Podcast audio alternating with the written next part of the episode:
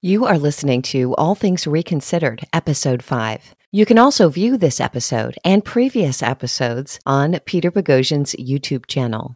More information on the project is online at peterboghossian.com, substack.boghossian.com, and nationalprogressalliance.org.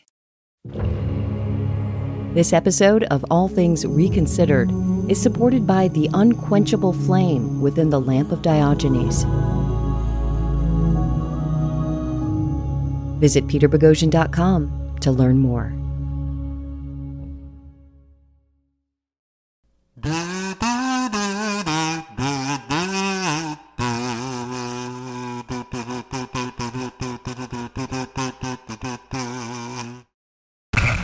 I'm Peter Boghossian. Welcome to our fifth and final episode this season of All Things Reconsidered, where we consider what in the world happened to NPR. If you missed the previous four episodes, you can find links in the description. In today's episode, I sit down with my good friend Matt Thornton, fifth degree black belt and Brazilian Jiu Jitsu coach, owner of Straight Blast Gym, and author of The Gift of Violence. The first segment is about the two year anniversary of the death of George Floyd which NPR somehow connects with the mass shooting in Buffalo by a white supremacist. The second is about obesity with an emphasis on fat shaming. We'll also hear the final morning sedition from journalist Gina Gamboni. As always, we start with comments from former listeners about why they stopped listening and supporting NPR.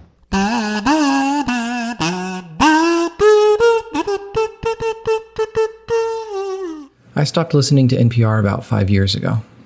I call this event in my life the bonobo problem. I had been in the habit of listening to NPR as I drove to and from my internships and my graduate classes. The odd hours of driving allowed me to listen to a wide variety of NPR programming. And that's how I caught on to the art that NPR has mastered. Every show is polished to an impossible sheen with a perfect formula of music, voice acting, writing, and it makes their listeners feel very smart. Every minute I listened provided some impression of education, and I could feel my own intellect rising to an impossible height. One day, a story about bonobos came on. A great ape expert had been invited on, and she eloquently explained that though bonobos are our closest genetic relative, they are distinctly nonviolent. A reality that none of the other ape species share significantly. She went on to extol the bonobo's virtue and claim that human peace and very nearly that the salvation of all humankind would be found in that 1% difference in our genetic makeup. We were so close. She really drove that home. We're just so close. And that's the key. I had made it home just a few minutes before the end of the interview, but I sat in my car to finish that learning experience. Intrigued with what I had learned, I went inside and quickly Googled bonobos. In the space of about 40 seconds, I learned that that particular expert was a lone voice in her field, and that nearly everything she had said was flatly incorrect. Bonobos are not innately peaceful. Faced with a lack of resources or food or space, they will kill one another, just like all the other great apes, just like us.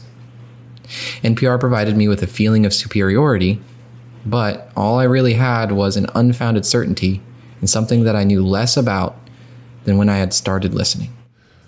Interesting. Yeah, th- thoughts on that?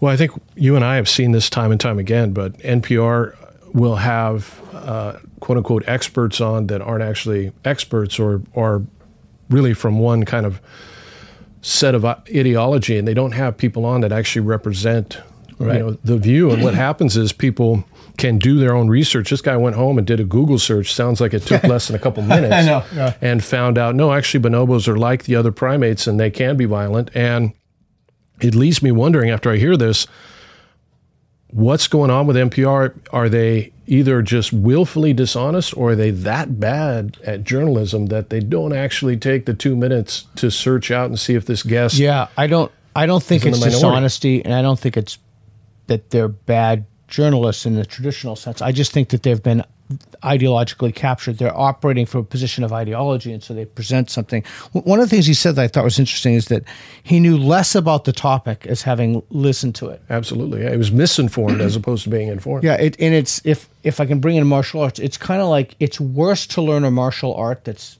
takes you away from reality. You'd right. be better off not learning anything, looking at a wall. Right. You're better off not knowing whether or not a snake is poisonous and therefore avoiding it than thinking the snake is definitely not poisonous, and so you go and pick it up and get bit. So uh, pretense to knowledge, thinking you know something you don't know, is always more dangerous than knowing you don't know it. And that's the problem with uh, these kind of stories. Whatever the topic comes up, people are doing their own research, which you can do now with the internet, and right. realizing actually that everything they said was either untrue or very fringe. Yeah, two, two more things that struck me uh, as we've been doing this, and I listen to these testimonials whenever NPR reports something that I know about, mm-hmm. it's almost always false. Of course. Like it's factually not accurate. And the second thing you said is about pretending to know things you don't know. One thing I've seen in a move in the culture at large that's reflected in NPR is we've gone from pretending to know things you don't know to pretending to not know things we all know. Yep. Like what is a woman? Exactly what I was thinking. All right, let's listen to that was Caleb. Thank you, Caleb. Uh, here is uh, Jenny. Hi, my name is Jenny, and I am in my early 40s. I Love stopped Jenny's listening glasses, to NPR in 2008, 2009. And this is right around the times of the stock market housing crash and when swine flu hit the airwaves. And I, at that time, I was attending college. I had a lot on my plate. And I generally thought that I was well informed, but I increasingly found that my drives to school, I was becoming more and more stressed out because of the stock market, the housing market. I don't own any stocks, I don't own any housing. I was in my late 20s, and I remember feeling so terrified that I was going to lose all of my money. which I had maybe $500. I didn't have anything. And they just can then they then then swine flu came out. And I was terrified. I was like, what they want me to be I was just looking around in my vehicle and you know, no one in Michigan had swine flu. And what is happening on the West Coast if the West Coast has swine flu? What is that? And I have to take a shot for this. I just felt that they were, that NPR was overreaching in both instances, over reporting about the stock market, housing crash, and about the swine flu. And this is not to say that d- people definitely lost their homes and lost a lot of money in the at the housing crash, but it really didn't affect me, and it wasn't a big deal. And I also felt that, um, well, my father had asked me at that time because he owns stocks. He's like, Jenny, what what do I do? Do I, should I sell my stocks? And I just told him no. Hold on, because eventually they'll come out of this. And he did. He hung on to his stocks and a few years later, his stocks completely recovered and came back into the positive, which is the correct idea, I believe, to have about life. Like, there's the media is constantly giving us all this fear. And if we can just take and step back and take a deep breath and think about what we're doing, then we can we can be in control of our lives and so I stopped listening to NPR. Never again. I'm done with their calm panic. Thank you. calm, calm panic. panic. That's a, that's a great way to put it. I love that calm panic. Yeah. She seemed like such a nice person. She does. She gave her her dad uh, good advice as well on the stock market. So the idea of overreaching, the idea of fear, I do think that in largely it's it bleeds, it leads, but there's something even worse with NPR, and it's if you really and I have now listened to I don't even know how many hours of NPR from this project. Tell me about it's it. almost something, almost always something systemic. Yes, something the police vague, force, something systemic, the system, systemic. the cap capitalist structure. Mm-hmm. The, the, there's something endemic that creates a feeling of helplessness. Um, that that's that's the part of the narrative. That's what they're pushing. That's a huge part of the narrative, and and uh, you know we've heard examples on the show of them talking about police officers literally hunting people, and you know that kind of thing is just a terrible thing to be passing that message on to the American public when it's patently not true is both dangerous and pernicious, and uh, NPR should be ashamed of that. Yeah, it's irresponsible. Irresponsible at, at the best. Yeah, you're going to I think it's true in, of news in general, but the more you turn off, especially cable news, the happier you're going to be. And after having listened to NPR for a long time now recently, that I absolutely say that's true of NPR. You're going to be a happier person the less you listen to NPR. All right, let's listen to Josh's testimony. Here we go. Good morning, uh, All Things Reconsidered. I appreciate you guys doing this. My name's Josh. I'm from Michigan. I'm 48. Uh, I have degrees in uh, language and literature. I love literature. I love the outdoors, and I used to love NPR when I was a young man. Uh, in my 20s and early 30s, I listened to quite a bit of NPR. I liked the human interest stories.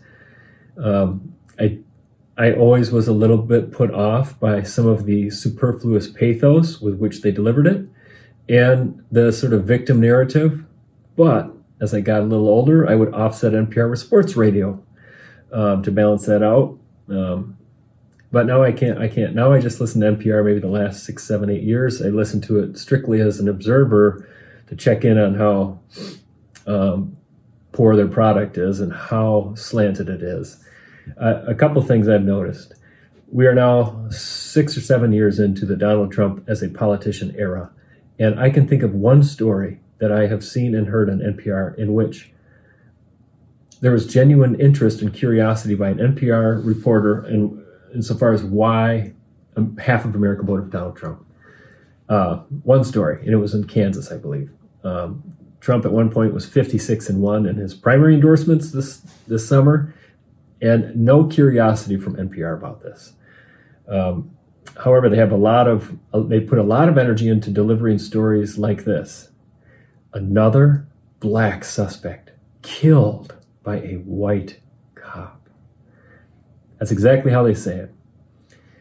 A couple days later, when some context for one of these stories comes out, and we find out that it was not exactly the way NPR presented it, they have no interest whatsoever in unpacking that or talking about the issue whatsoever. They just want to racially gaslight us.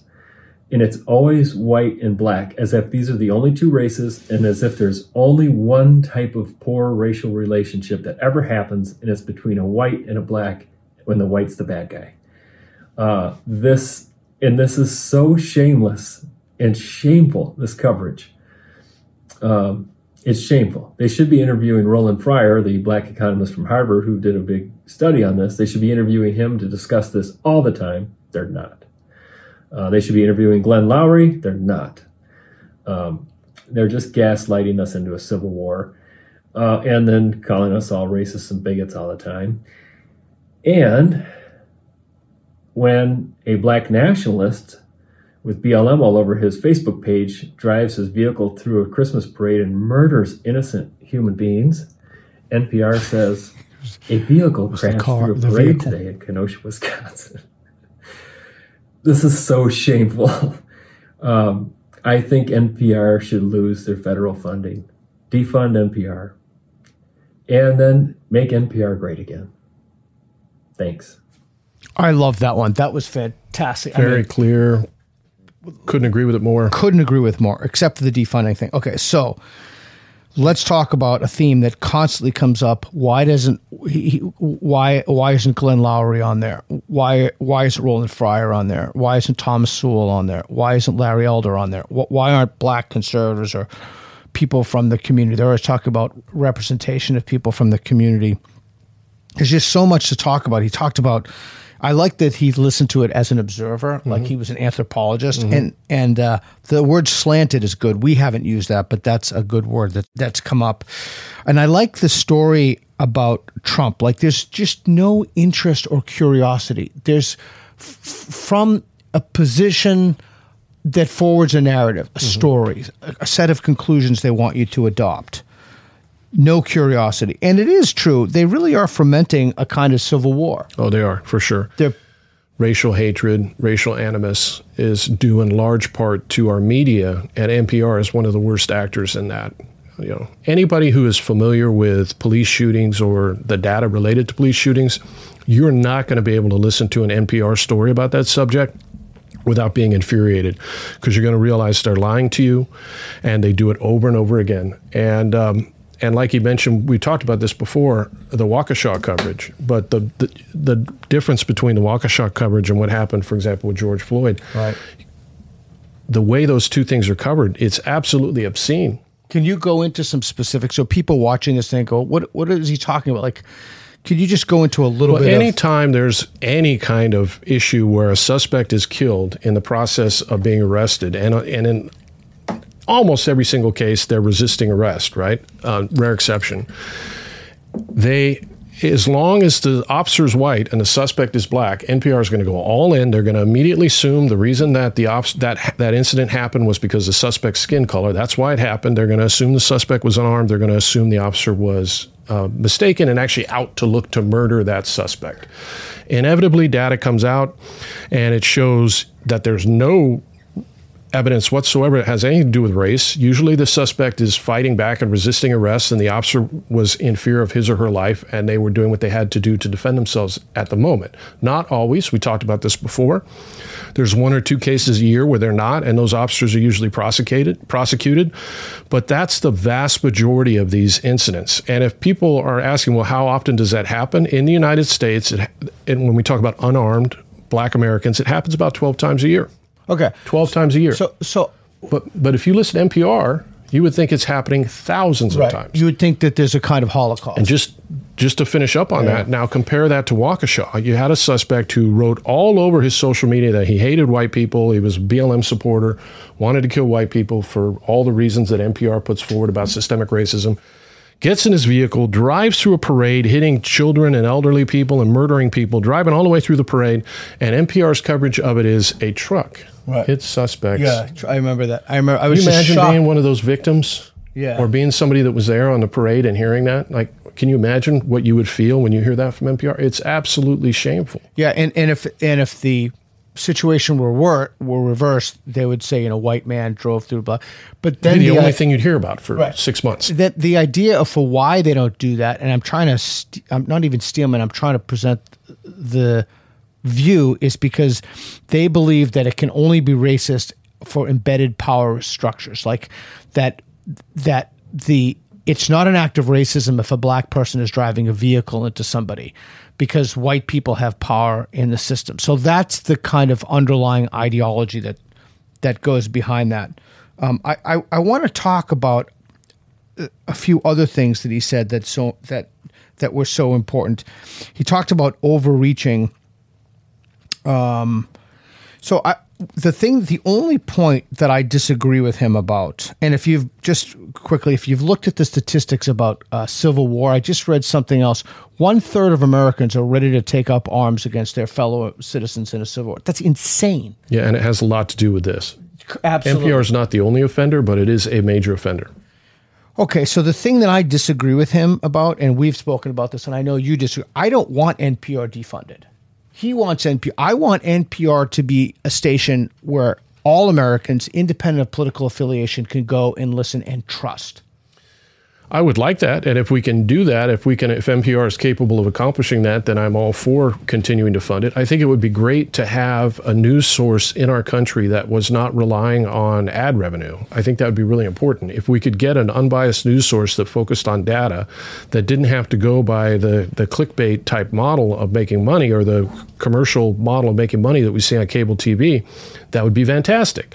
But if that doesn't happen, if instead all we're going to get is propaganda, far left propaganda that's designed by its very nature to drive a wedge between American citizens and make race relations in our country worse, I absolutely want it defunded.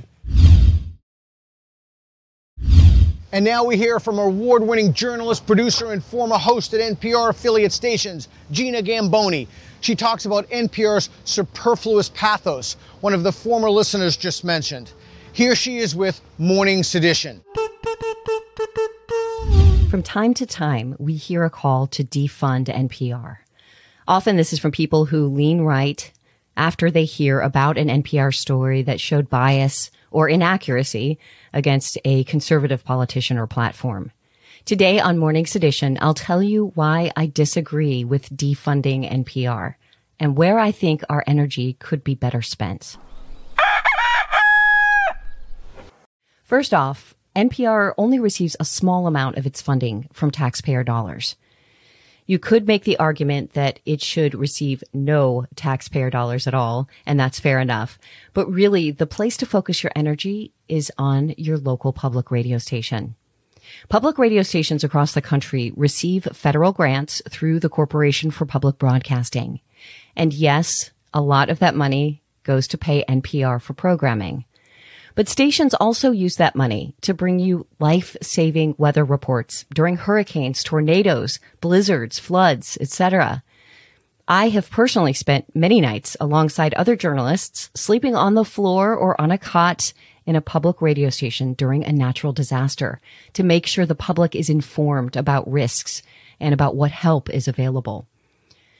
A good public radio station brings local voices on the air on a regular basis. And that means politicians, community leaders, artists, and regular people who have something interesting to say. Your local station could and should reflect the people in your community and what's important to them. Newspapers, we know, have suffered tremendously in the 21st century. A public radio station with a data driven, ethical, non ideological newsroom can fill the gaps left by thinning content in local newspapers. Public radio stations are commercial free. Yes, they have underwriting, but it's pretty awesome to have underwriting messages instead of commercials. I really do love public radio. Instead of trying to defund NPR, which can survive without government money as long as they continue to receive corporate support and manage their big endowment, why not try to disentangle your public radio station from the outsized influence of NPR? Talk to other people who support or used to support your local station. Physically go in and meet with leadership at your public station. Tell them you want more diversity of ideas. Tell them you want data driven stories and you expect reporters to ask hard questions of all people in power. Tell them you want the public put back at the forefront of public radio in place of the ideological drivel that's coming mainly from DC, New York, Boston, Minneapolis, and LA. Demand news that is thoughtful and rational instead of soaked in pathos and victimhood. When I resigned this past spring from the public station where I worked, I was very forthright about the reason. I could no longer tolerate listening to NPR and using my voice and skills to promote NPR programming. I was surprised to discover how many other people felt the same way. I knew I was not alone, but most people in public radio aren't talking about how much they don't like what's going on with NPR because they don't want to lose their job. I encourage everyone to try to make a change in public radio at the local level. And it starts with summoning up the courage to be honest and speak up. If public radio changes, NPR will have to follow, or something better will take its place. That's all for this season of Morning Sedition. Thanks for listening. That was Gina Gamboni, award winning journalist, producer, and former host at NPR affiliate stations. Thank you again, Gina, for joining us on All Things Reconsidered. And now it's time for Matt and I to reconsider the incredible news NPR launches across the airwaves. And when I say incredible, I mean it quite literally impossible to believe.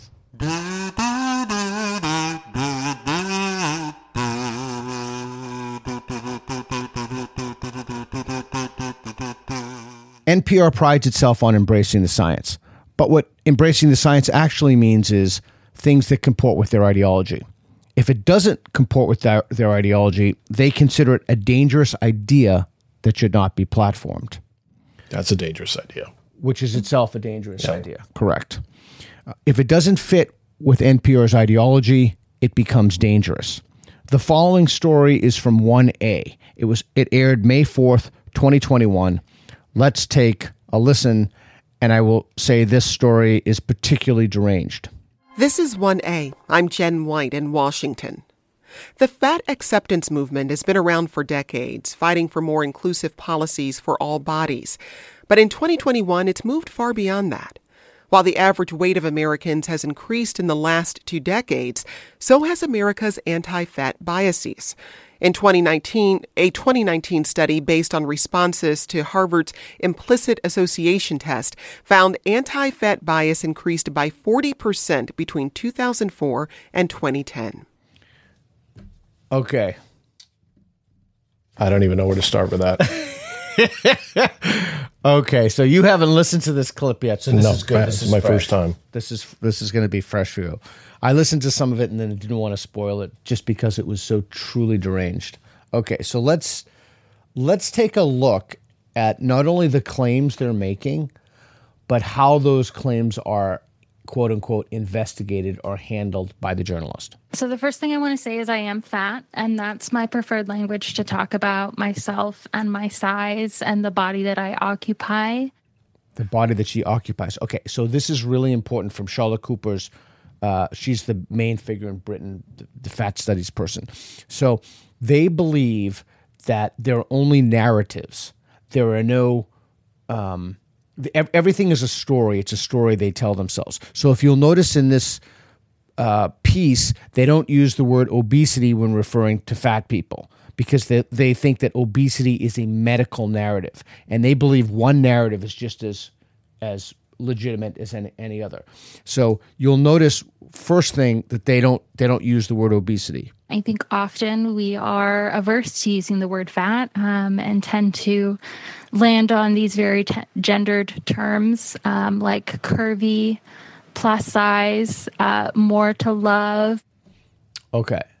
I'm going to stop this a lot because this, this is a lot to unpack. You know, I think most Americans probably don't know that there is such a thing as a fat studies program, to be honest with you. If you're outside academia, you'd have no idea. Yeah. And you'd also believe that if you heard it, you would think it did things like measure A1Cs or how many carbs or do you need electrolytes after you work out or what have you. But it's a fat advocacy. It's to change the moral mind and to accept fat and to promulgate insane notions about it's called a HAS being healthy at every size. Okay, so you'll notice also the uh, interspersed.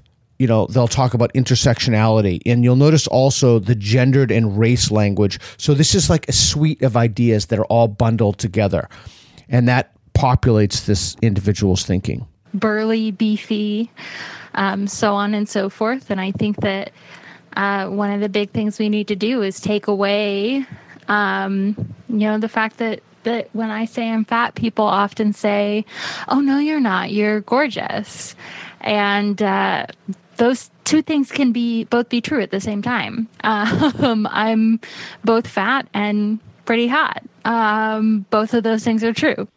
Elizabeth, thanks for leaving us that message. Today, we're talking about weight bias and fat acceptance with Aubrey Gordon. She's a columnist at Self Magazine and the author of the book, What We Don't Talk About When We Talk About Fat. Aubrey, welcome. Thanks so much for having me. Also with us is Evette Dionne. She's the editor in chief of Bitch Media. That's a nonprofit feminist media organization that responds to and critiques pop culture. Evette, welcome to the program. Thank you so much for having me. Now, we want to note that neither Aubrey nor Evette are doctors. Often, when we talk about fatness, hmm. the conversation veers quickly toward the topic of health. Today, our focus is on weight bias. Funny that. Weird that it would veer towards health. Weird. Especially in the midst of a COVID pandemic, pandemic, which is when this was aired. Right. And so you would think that they would have what on the show? You would think they'd have a doctor. Right. And I mean, even more than that, like an in, internal medicine or someone who specializes in these issues to speak intelligently. Even if you believe it's a narrative, you would still think that you would invite someone on. You would think. We'll talk about this, I'm sure, later. But the one thing that we knew very early on with COVID was that the two things, the two biggest factors in death were being very elderly or being morbidly obese. Correct. And the fact that that information wasn't spread wider throughout the United States undoubtedly contributed to a lot of death. I didn't see a single message anywhere from the U.S. Surgeon General, anyone at any level, telling people to, I don't know, watch their sugar, right. lower their weight. That would have been the number one thing you could do to stay healthy during the pandemic. Not put a little Correct. cloth mask over your face, but maybe lose Correct. some weight. Correct. And then the people wear it below their, their mm-hmm. nose too. I still see that all the time. Lose weight. Today, our focus is on weight bias, the way it impacts people in their lives and work, and some of the ways our guests and others are working to make the world more inclusive for everyone. There it is again inclusivity. There it is again. It's part of an ideology. Regardless of body size. So, first, I just want to hear from both of you how you define fat acceptance. Aubrey, I'll come to you first. Yeah, I mean, I would say fat acceptance is a movement that has been around, as you noted, for for a long time. Um, some folks will sort of use different names to describe their fat politics. Um, uh, I personally uh, talk about fat justice and fat liberation. Fat politics, fat justice, fat liberation. But the basic concept is that um, stigma isn't helping fat people. It isn't making fewer fat people. It isn't making us healthier. Um, and it isn't uh, creating a better society for any of us. Um, so I would say that. That's actually a really interesting question. It's also empirical. So is there less stigma now or more stigma? And do we have more obesity or less obesity? I would argue that now there's less stigma than there would have been, let's just say the 60s or 70s sure. and we have far more obesity which goes completely counter to her narrative. So i'd like to see some data on sure. that. Sure. It, it it could be that there are other causal factors. For sure. Uh, uh, but yeah but that's the problem when people don't value evidence and they want to push acceptance as opposed to whatever i mean they they look at the whole body of medical literature as a narrative. So what, if she's of, wrong? Well of, co- of course it's just it's that's backward land. Yeah. Um but it really is an interesting question. Should what should the role and this is a little off topic, but I think it's worth mentioning. What should the role of stigma be in society? I mean, I think clearly we've stigmatized the wrong things in the past, like homosexuality, etc. Um, but does that mean? I don't know. I just think it's an it's an interesting question. What role should should stigma play in enforcing the rules of society I guess it depends if those rules of society are just and moral, what have you. But all right, anyway. So I would say that fat acceptance is just simply the idea that uh, fat bodies are a fact of our world and are worth accepting and embracing as they are, not just as uh, sort of before pictures, right? Um, instead of like in the context of like a before and after weight loss photo, mm-hmm. right? Mm-hmm. That we aren't just sort of like waiting to become thin, but that we are people as we are now, and we are people who deserve jobs and health care and just like baseline. I, I, I mean, who doesn't think that people who are overweight deserve jobs and health care? That's an odd statement to make. I'm, I'm curious what fat liberation entails. Liberate, liberation from what? Uh, are there laws against stereotypes? Fat people getting a house? Yeah, about bodies. I mean, I mean, it is. It is. I mean, it's such a complicated, nuanced issue that she could, that the, the journalist could have asked so many questions about. It does seem that you have to have some kind of criteria to discriminate against people. Like you, you can't have a fat stewardess, like a morbidly obese stewardess who has trouble going down the. Like you, you, you can't have a, a Would blind, you want a, a blind morbidly pilot. obese firefighter? Huh? Would you want a morbidly obese firefighter No. or a morbidly obese police officer if you're No. if you need a police officer to be on scene as soon as possible? There's certain jobs where physical fitness is just a requirement.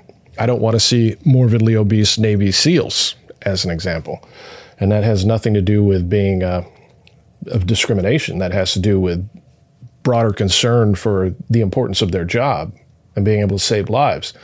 Right, so, So they the can discharge their duties. Th- So they can discharge their duty. So they can discharge their duty. The context is everything here. There's some things that being very fat would prevent you from being able to do. Correct. You know, an, a baseline ability to meet our own needs. Evette, what about you? I agree completely. I would also add that fat acceptance is a movement that treats bodies as if they're acceptable in their current state, that a body is not something that is constantly in flux, and therefore being fat is a choice.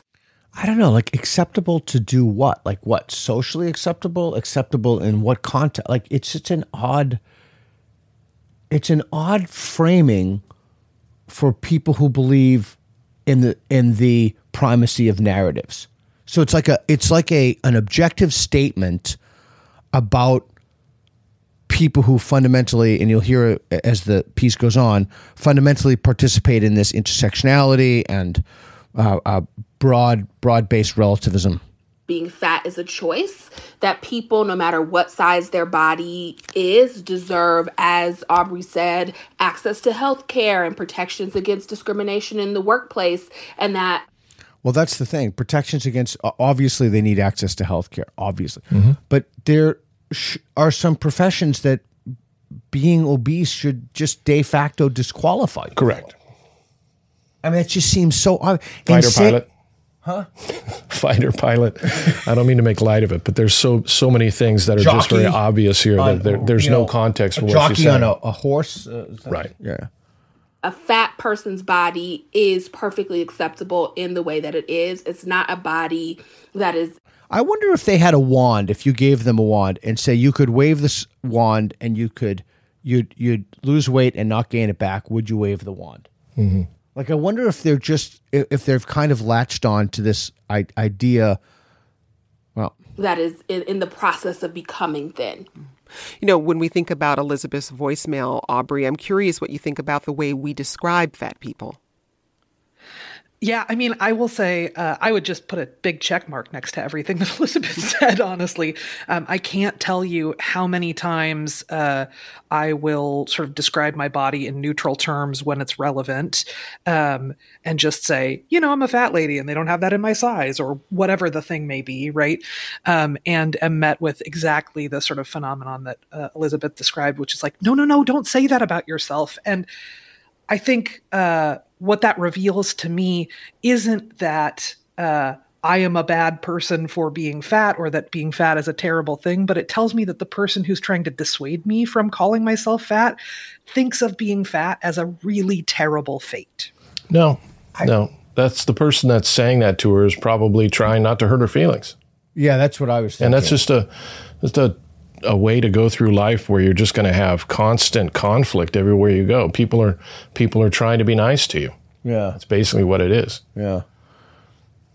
And yeah. and and whatever she's talking about, as far as we can get into this later, but there always seems to be this obsession with language versus reality, or the right. descriptor as opposed to what we're actually describing. The problem with being morbidly obese is it kills you. Right. It, it leads to depression it causes early death. The number one cause of death in the United States is heart disease, followed very closely by cancer, and then we get into like diabetes and yeah. things like that. My all mom those things, type two diabetes is a complication from her weight. The doctor all those things are are vastly are made far worse when you're morbidly obese. And it was the same thing with COVID. We saw so many people who were morbidly obese that died from COVID, and we know forget about all this concern over language. In terms of reality and studies, we know that people are a lot happier and a lot healthier when they lose weight. Yeah, and I know that when I've been overweight, I haven't been comfortable in my body. No. So I can't believe that uh, going up even more weight would make you. Part of not being comfortable is because the world's imposing this not being comfortable on you. Right. Part of not being comfortable is the fact that you don't feel good. That, that's exactly which is right. why people tend to die because it causes your heart to give out and different things like that. There's there's a serious issue here of of a medical issue that's not even being addressed that they're pretending doesn't exist as if as if changing the language would somehow solve that problem. That problem's not going to go away. They don't have a doctor on the show. No. But we don't need a doctor on the show. I mean, how many studies do we do have need that, a doc- you, you'd kind of need well you need one not to, you need some kind of pushback. Well, you should, yeah, but but we don't need one to show that how unhealthy it is for you to be morbidly obese. And there's a big distinction yeah, between yeah. being slightly overweight and being uncomfortable with your body image, which comes from social media and all kinds of stuff, and that's legitimate concern. And being morbidly obese, right. someone who weighs four or five hundred pounds, or even three hundred, three hundred and fifty pounds, their yeah. entire life is altered. The things that they can do and not right. do is changed. The quality of life is the quality of life is dramatically walking. decreased and we and everybody knows that right thinks of being fat as being potentially unlovable unwantable unworthy all of these different things. And uh, i do think there's quite a bit of space to sort of interrogate interrogate there's another word. ways in which we think and talk about fatness and fat people and how we can do that in a way that is respectful of the language that fat people choose to use for ourselves. Um, and in a way that sort of again interrogates our own sort of preconceptions that we bring to conversations about fatness and fat people.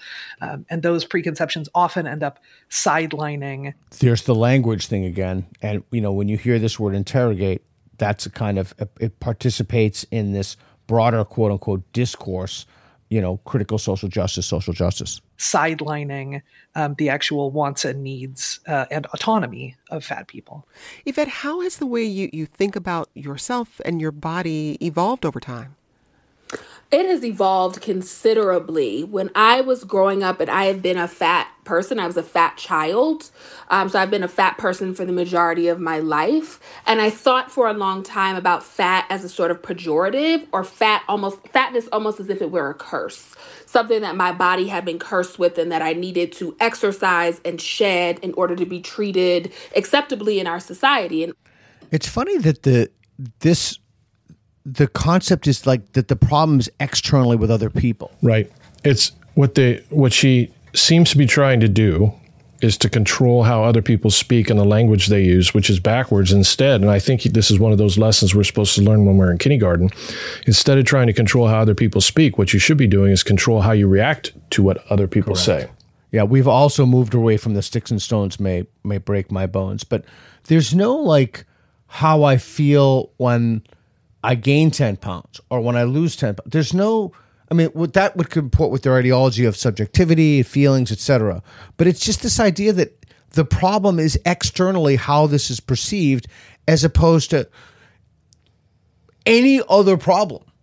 Look, if you're going to go through your life trying to control the language everybody else uses, whether you try and control that legally or just by being uh, aggressive all the time and, and confronting people, you're going to be miserable. Yeah. Add on an extra 200 pounds and you've got a real recipe for disaster here. Right, right in order to be able to go to school and not feel like I had this target on my back. But as I got older and I came into the fat acceptance movement as a young person in my 20s, that's a, there's a movement for this.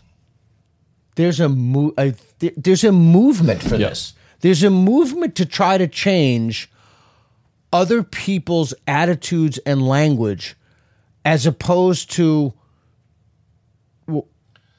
how about a movement to get Americans to eat healthier? Yeah. That'd be worthwhile. Yeah. I came to realize that there was a different way in which I could think about my body and the way it moves through the world, and that there were other people, a community of people who were doing that unlearning work together. Unlearning work. A community of people who who I mean, just even think about the mental gymnastics it takes to justify this to yourself. They have a community of other people who have this idea that she is that, and I love the use of the word community, it's everywhere now, who she has kind of plugged into to give justification for her I don't know, health issues, body size, whatever you want to call it. Yeah. And to be quite frank it was it was mind-blowing to me. It was fascinating to me. It allowed me to think and theorize about what my theorize. body does when it moves through the world how it is purposely disruptive the history of that.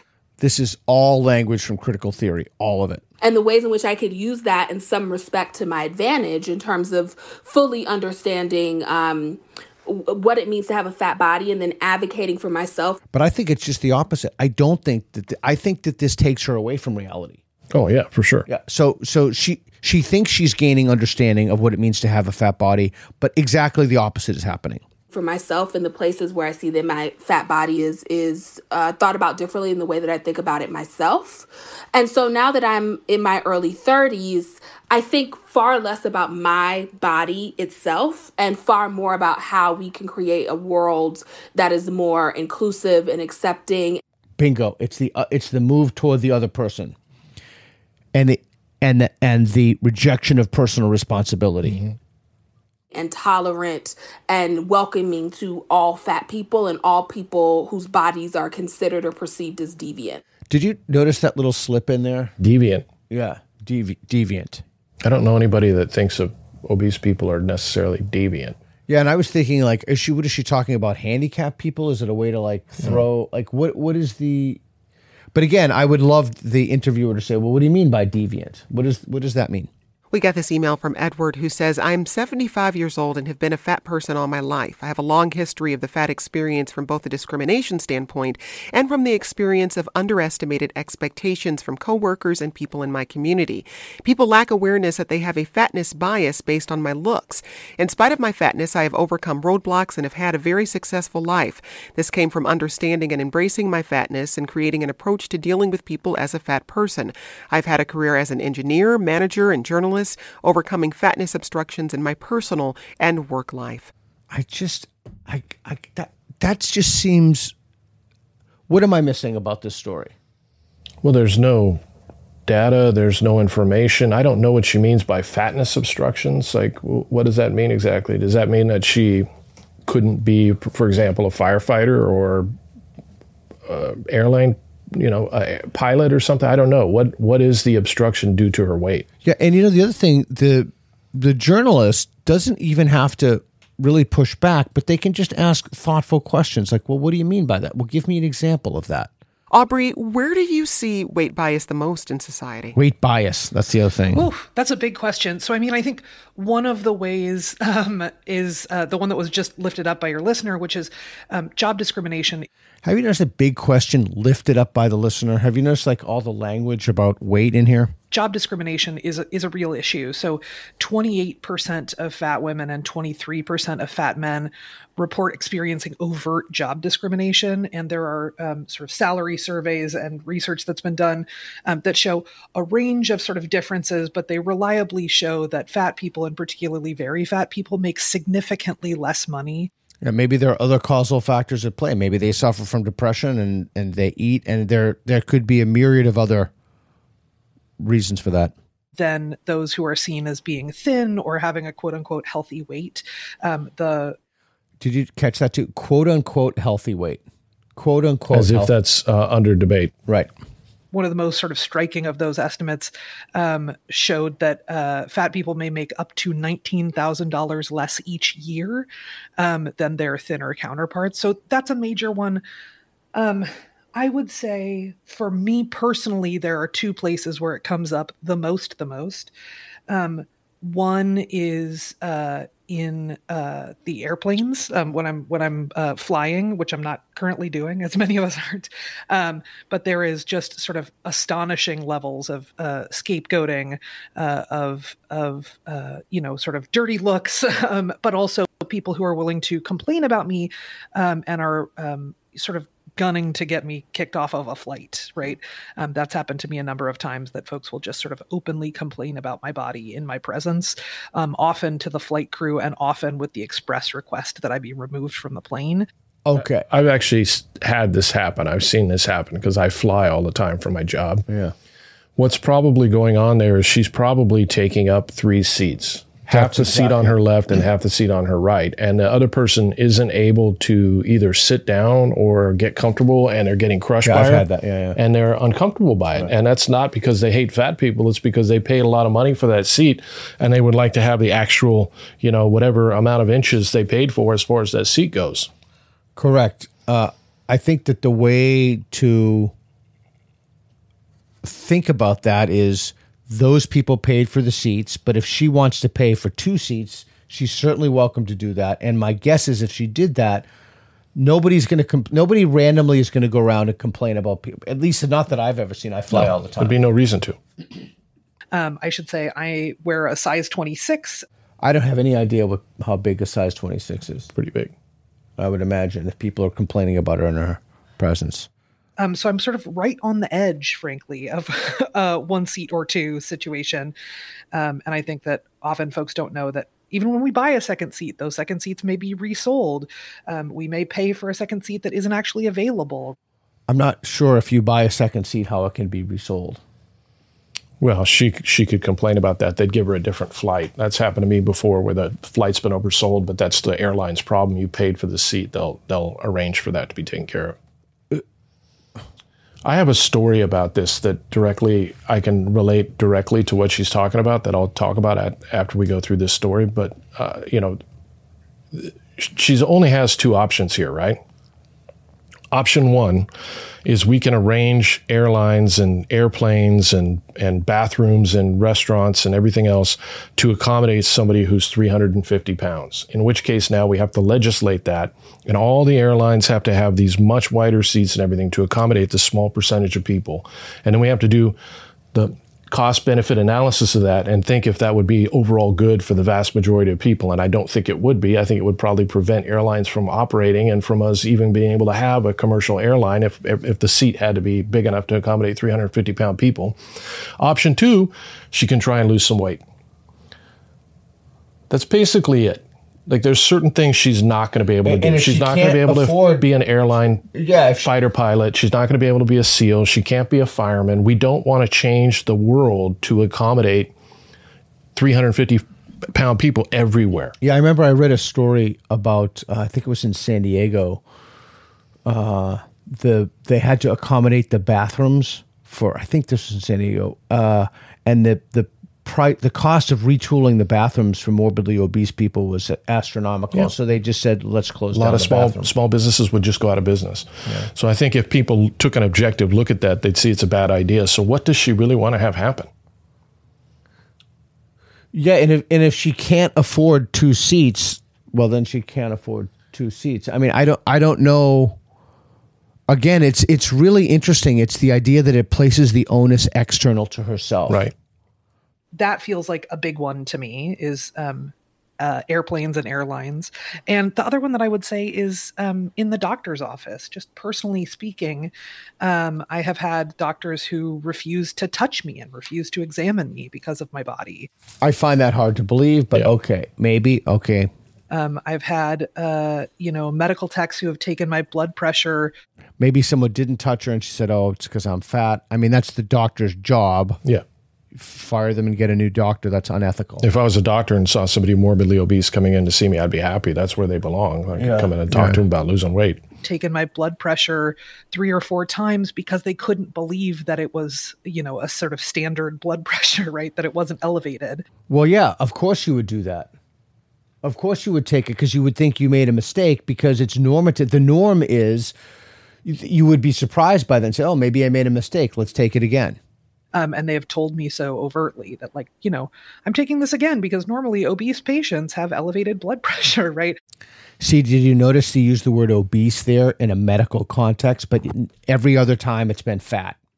And it doesn't exactly instill confidence uh, to hear from a healthcare provider um, that they can't actually believe that you are healthy, at least in one small way, right? I think she'd rather have them lie to her. Yeah. It's good for you to be 350 pounds. Yeah. Don't worry about it. Your blood pressure will be just fine. Yeah. Um, that feels really um, challenging and disheartening. And research shows us that that um, is sort of borne out. Basically, anytime we have uh, looked for um, bias amongst healthcare providers who are doing incredible work and who receive extensive technical training, um, they don't necessarily uh, receive training on how to, you know, interrogate their own biases, on how to treat fat patients differently or better. How, inter- inter- interrogate their own biases to what? Someone who's coming in with a health risk for heart disease, for diabetes. Probably what, the single biases, biggest health risk that we that we know about. Yeah. What biases ought they to inter, inter even the idea of inter? I mean, it's just the data. Mm-hmm. And it shows up with you know less patient rapport and shorter visits and fewer tests and treatments offered right? So there are sort of really concrete effects uh, of of that bias that that show up for me and for other fat people as well. Evette i wanted to hear from you on this question of where you see this bias showing up most for people. It shows up everywhere to be quite honest. The discrimination against fat people and the anti fat bias is something that is a part of the fat experience in every facet, in every way. I don't know. Do, should we listen to more of this clip? No. I, I don't know. No. I mean, I'm kind of done with it. I mean, there's a whole, the rest of it is like, there's like tw- 15 minutes left that's super interesting. They say even more deranged yeah, things. I want possible. people to be comfortable in their body. I want people to be happy. Um, there's a wide range. Of, it is true that there's a wide range of of what healthy looks like, and you know the old body fat indicator where you have to be a certain percentage for a certain height is outdated, and there's a lot of people oh, who BMI can be stuff. Yeah, yeah, there's a lot of people who can be stockier, and a lot of people who can be thinner, and they can be perfectly healthy, and a lot of that has to do with your physical fitness more than it does how you know how you look. That's yeah. again very very different from being obese. If you are morbidly fat, your entire quality of life is going to go down the drain. You're going to be depressed, and trying to get the rest of the world to accommodate you is a ticket for misery. So, right. hopefully, there's not too many morbidly obese people that listen to this NPR story and drink the Kool Aid because it's a recipe for being completely unhappy. Instead, you need to go talk to your doctor, right. go out there and take care of your body, and, and, and expect your better. doctor to be honest with you. Of course. If your doctor's not honest, find a new doctor. right, right. Don't get the doctor who tells you what you want to hear. Right. And and the other thing is the the young girls are susceptible to this. We'll try to, if I remember, I'll put a link in the YouTube uh, uh, for, for, the data on that. Fat studies programs were once the rage. They are this idea of applied postmodernism. Again, it's kind of an offshoot of that. This kind of anti scientific claptrap garbage nonsense that NPR is putting out is hurting people. Mm-hmm. This is hurting people. And the idea, like she talked about, uh, I think she said obese people on average make fourteen or fifteen thousand dollars less. Did they control for something like, for example, education? Yeah, or you couldn't even get in. You, you can't physically get to work because you're sick because you have diabetes. I mean, who knows? There are so many other factors that you could control for. So the idea that the way NPR throws out data like that right. is just is it bad thinking, bad idea. The, the, whole thing is bad. This is a terrible, terrible episode. I hope I hope not many people heard it.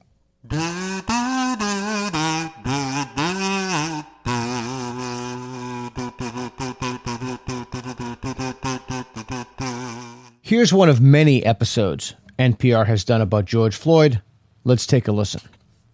Today, May 25th, marks two years since a police officer murdered George Floyd in Minneapolis. His death triggered a summer of protests demanding racial justice. Two years later, a man walked into a grocery store in a black neighborhood in Buffalo and killed 10 people for explicitly racist reasons. People in Buffalo are trying to find the way to address a racial divide. NPR's Alana Wise has more. George Floyd's death marked a turning point in the country's already tenuous race relations. His killing at the hands of police sparked months of protests and led to calls to better address Black death at the hands of white assailants. After the top shooting this month, the people have renewed their calls for change. I believe the thread between the two tragedies is the dehumanization of Black people in this country. Tolu Odunsi is a lecturer in law at the University at Buffalo.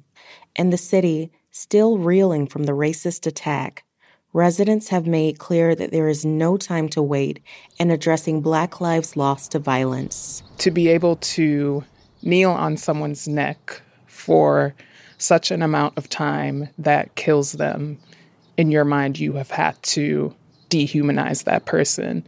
In the same way, to travel and shoot innocent black people at a supermarket, again, you have to have that. So we've got an issue going on here with this story where she's where they have connected the George Floyd death to a crazy shooter who went into the grocery store and killed a bunch of people, which is a terrible, a horrible thing. Um, very little doubt in my mind that the person that committed that act at the grocery store was mentally ill. She, they say it's for explicitly racist reasons. That's because the person claimed to have explicitly racist reasons, which sometimes happens. We also had not too long before this the Waukesha attack, right. where we had a black driver drive through a parade and kill a bunch of people, innocent people. And you could also say that was for explicitly racist reasons. For the exact same reason, all of that driver's social media and everything else, he claimed he was doing it because he wanted to kill white people. I have a feeling that that person was probably mentally ill, right. deranged as well. I would be interested in the coverage NPR had of the Waukesha attack, and my bet is that they didn't call that racist or even mention the race of the driver. I think we know that from having looked back at it. But what happened with George Floyd was a something that's happened quite a few times. It happened in the Tony Timpa case, but even for longer, where you had somebody put on their belly and and they died, and that was there's no evidence, as awful as that was, there's no evidence that's been presented that that was done for racial reasons. Right. It was something I don't think that police officers intended to do, but happened, and they've been charged for it. But whether they intended to do it or not, there's no evidence that's been presented that says they did it for explicitly racial reasons. And now they have connected these two cases for whatever reason to push forward this narrative. And you can't have it both ways. If you're going to say that this was done for explicitly racist reasons here in the grocery store, you're also going to have to talk about the Waukesha attack. And then we're then we're going to have to talk about numbers and how often either happens. But let's see what else she says. All right. Is it possible to accidentally kill somebody while still seeing them as fully human? I mean, the answer is obviously yes, but let's go on. You have to have that element of thinking these people are less than human and deserve death. For many people, particularly white Americans, Floyd's death was a wake up call to the realities of systemic racism. Systemic racism, that's a very important term, comes up over and over again. It's from the literature. It's uh, um, it's about per- 90% of NPR's coverage. Yeah. The Tops Massacre was another cold reminder. Really, around 2020, when the whole George Floyd thing happened, is when we really realized how bad racism still is in America. That was 19 year old Julia Wazinski. At a vigil recently for the Tops shooting, she and her family dropped off flowers to honor the victims. Her sister, Sarah, echoed Julia's comments about George Floyd's death being an eye-opening experience. I think that we need to learn that there needs to be reform with, you know, racism and gun laws, things that will prevent this from happening again. So, again, they've taken the George Floyd incident, which was an aberration and extremely unusual, and they've made it out to be something that happens all the time and therefore is a systemic issue in law enforcement.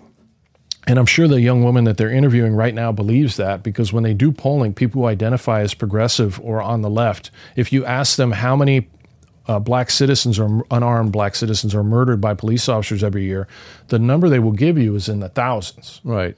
And in reality, every year, and it's, and it's been fairly consistent year after year, and you can go to the Washington Post database, the Bureau of Justice Statistics, or the FBI, all of them have the same, virtually the same numbers. But every year there's about 12 cases of unarmed black people who are murdered by police officers, who are killed by police officers, I should say. There's so few that you can look at each case individually. And when you do, you'll find out the vast majority of them are involved in actively trying to attack or hurt or kill that police officer, trying to take his gun, as happened in the uh, in the case in Ferguson. So if you eliminate those cases, so for example, the Washington Post will call an attack uh, a suspect who's trying to run over a police officer with a car as being unarmed, or a suspect who tries to wrestle a police officer's gun from their belt as being unarmed. Or in one case, there was a suspect who was beating a female police officer in the face when he was shot, and they'll view them as unarmed. Unarmed doesn't mean not deadly. Anytime a police officer's on the scene, there's a gun on, on the scene which is his. If you try and take his gun, it all, all of a sudden it becomes a deadly force issue, or if you're in a car trying to run him over. If we remove those cases from the data, every year you're left with one or two. So we have a nation of 350 million people where police officers will make more than 500 million interactions with citizens per year, and you have one or two unarmed black people. The majority of people who are killed are white, not black. Um, but again, one or two. That's what we're actually talking about here. By contrast, there'll be six, seven, eight thousand young black men murdered every year, usually by other young black men. And the violence that occurs in these black neighborhoods, which is why the police officers are in those neighborhoods to try and save lives and to try and minimize that violence but one or two. And I want you to keep that in mind. That's factually accurate. You can look it up yourself. I encourage you to look up the data. I encourage you to look. Yeah, that's see. the other thing. Don't ever believe don't, anything don't we believe say. me.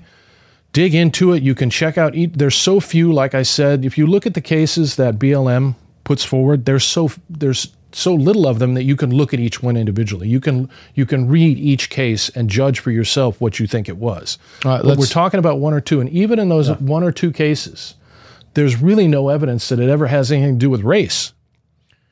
Yeah, and well, that was the other thing: the conflation of guns and race as as um, kind of conjoined categories. All right, let's keep keep giving a listen. Black Americans have long sounded the bell on the dangers of existing within a racist society. After the Tops shooting, those fears were redoubled. A recent poll conducted by the Washington Post found that 75% of Black people were worried they or someone they love might be attacked because of their race. That's a, a terrible thing to believe that you're going to be hunted because of your race. Um, it's also understandable if you listen to NPR all the time. Yeah. So the, the claim is very specific attack because of your race. And so what they're talking about is they're talking about interracial violence. Interracial violence is actually very rare most people who are murdered are murdered by someone of the same race because most of the time you're murdered by somebody you know. But when it does occur, and this has been the case for decades, going back four or five decades, when it does occur, 85% of the time it's black on white or black on Hispanic. It's not it's white on black. On, it's black on white. The attacker, the assailant, when when the case is interracial violence, which again is very rare. I don't want to make it seem like there's an epidemic of black people attacking white people. That's not happening. It's small. Most black people, when they're murdered, are murdered by other black people. Most right. white people, when they're murdered, are murdered by other white people. But when it does occur that there's interracial violence, 85% of the time it's black on white. The assailant is, is black and the victim is white. You would never know that from listening to NPR. And again, I don't think that occurs because of racial reasons. I don't think that that they're being attacked because they're white. I think it occurs because there's a lot, unfortunately, a lot of violence that happens in poor black communities. Mm. And we can talk about the reasons for that that NPR never really discusses. But this idea that black people are being hunted by white people or that white people are being hunted by black people is a media perpetuated myth. And so it's it's shameful when we hear people American citizens be scared like that or think that they're going to be hunted. Mm. Because policy is made based on that fear and those decisions. And, and we've seen the results of that policy and recently. It, I would also argue that this is not overly difficult to correct. You have an expert on who knows the data, who speaks from the data as opposed to speaking from their feelings. Yeah, and there's some issues we talk about on here where the data there there's multiple sides and the data can be a bit a bit ambiguous. The data on this is not ambiguous. We know the homicide data in the United States is is pretty rock solid. We know how many people are murdered every year.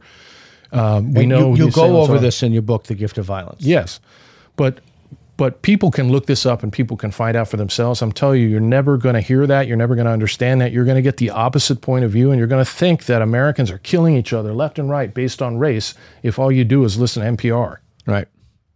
But just 8% of respondents say they were surprised by the shooting. Gio Hernandez said that these tragedies continue because of government inaction. I am sick and tired of being sick and tired. We all are sick and tired of being sick and tired. After Floyd's death, Democratic lawmakers vowed to address systemic racism. Protests sparked nationwide. Systemic racism, there it is again. Wouldn't it be great and if and if and what I mean by systemic racism is and just explaining for listeners You can't ex- fix a problem you can't define. Exactly what that is and the George Floyd and Policing Act was introduced to Congress. But two years later, the bill has stalled. So the, the there was multiple problems with that act. One of them was the fact that they were going to take away qualified immunity from police officers. And what that means is police officers could be sued personally by anybody that they arrest. And if you do that in the United States, nobody is going to be a police officer. So right now here in Portland, we are the our manpower is half of what it should be. And we've had uh, the all time spike in homicides in our city. And, and nationwide, we've had the largest spike in homicides that the United States has ever seen, largest one year spike.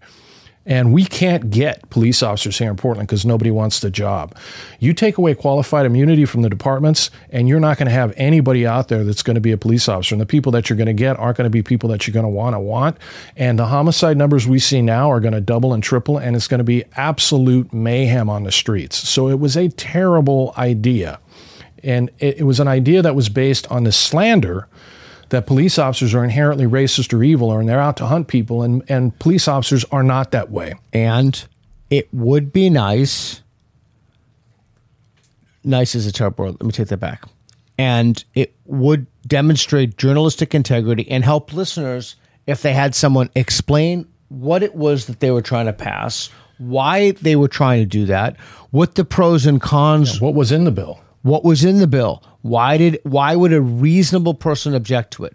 What is the evidence for the bill? What is the evidence against the bill? What is the data show? Can it, what inferences can a reasonable person look at if they look at the data? And officials say racist, violent extremists, like the one police say perpetrated the Tops shooting, remain one of the top domestic threats. This is embedded racism in our policies, in our practices, in how this city is governed, and how our people are continued to be hunted. That's such a serious claim to make, and there is no pushback in this piece about That's that. the, the problem. Some American citizen comes on and claims they're being hunted because of their race. You're going to put that on national airwaves. That's going to have major consequences for how people think, how they live their life, how they the view kind the of policy police, agendas how they they view have, how they view the police. It's going to make everything worse and more violent for people. And there's not even a little bit of pushback. Yeah, on well, what that. do you mean by hunted? That's what I. That's the first question I would have incredibly, said. incredibly dangerous, bad thing for NPR to be doing right now. Tolu Odunsi, the law professor, says that in order for real change to be achieved, people in power have to address issues of racism head on. There may be those who do not believe in perpetuating violence against Black people, but when you don't see that the racism exists, you're not in a position to stop it. Alana Wise, NPR News, Buffalo, New York. There's the end of the story, and there's zero data. I just want to point out the only numbers they mentioned in that whole piece was subjective. 75% of a particular population feels like, you know, they're going to be hunted. Well, I would too if I listen to NPR's coverage. but there's nothing in there about the actual data and what's going on. And I and if you listening to this and you think I'm wrong, do me a favor and look up the information because when you do, you'll find out I'm not. And what I am saying is so different from NPR that I think in this story, more than probably any other, you can see just how biased NPR is. It's not even close. They're not even presenting a little bit of the other side. There's no presentation the other side. They're presenting the facts to you in a way that's actually backwards. Right. And they're, they're pushing narratives. They're not questioning, asking, not even hard questions. They're not asking any kind of reasonable questions like, "What do you mean by that?" or "Can you can you explain explain this the, to us?" I've had the privilege because of my job to be able to travel all over the world. I've been to all kinds of different countries. And whether you know this or not, and if you travel around, I think a lot of people will experience this. I've been to all the different continents. America is a beautiful country filled, it's not a racist nation filled with a bunch of people who hate each other. Right. But if you listen to this kind of media, This, you're going this to is- believe this that's is- the case. This is disinformation. This is disinformation that is by by its very nature going to make things worse. And the and the sad part about this, the really sad part about this, is the people who are going to suffer from this kind of misinformation the most aren't going to be the white liberals that listen to NPR. It's going to be the poor black people that live in those neighborhoods where those gunshots and those gun battles are going on daily. And you can thank episodes like this one on NPR for the environment that creates that. Thank you for joining us for our final episode this season of All Things Reconsidered. The best way to support us is to subscribe on YouTube and Substack. You can also get a t shirt, tote bag, or sticker at peterboghossian.com, which are really great conversation starters. Thanks for joining us, and please always reconsider what you hear on NPR or any news source for that matter. This episode of All Things Reconsidered is supported by the unquenchable flame within the lamp of Diogenes. Visit peterboghossian.com to learn more.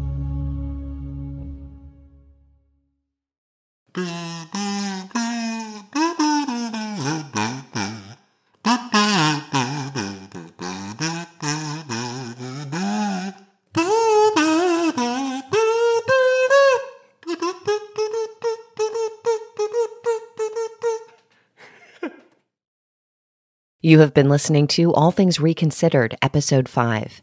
You can also view this episode and previous episodes on Peter Boghossian's YouTube channel.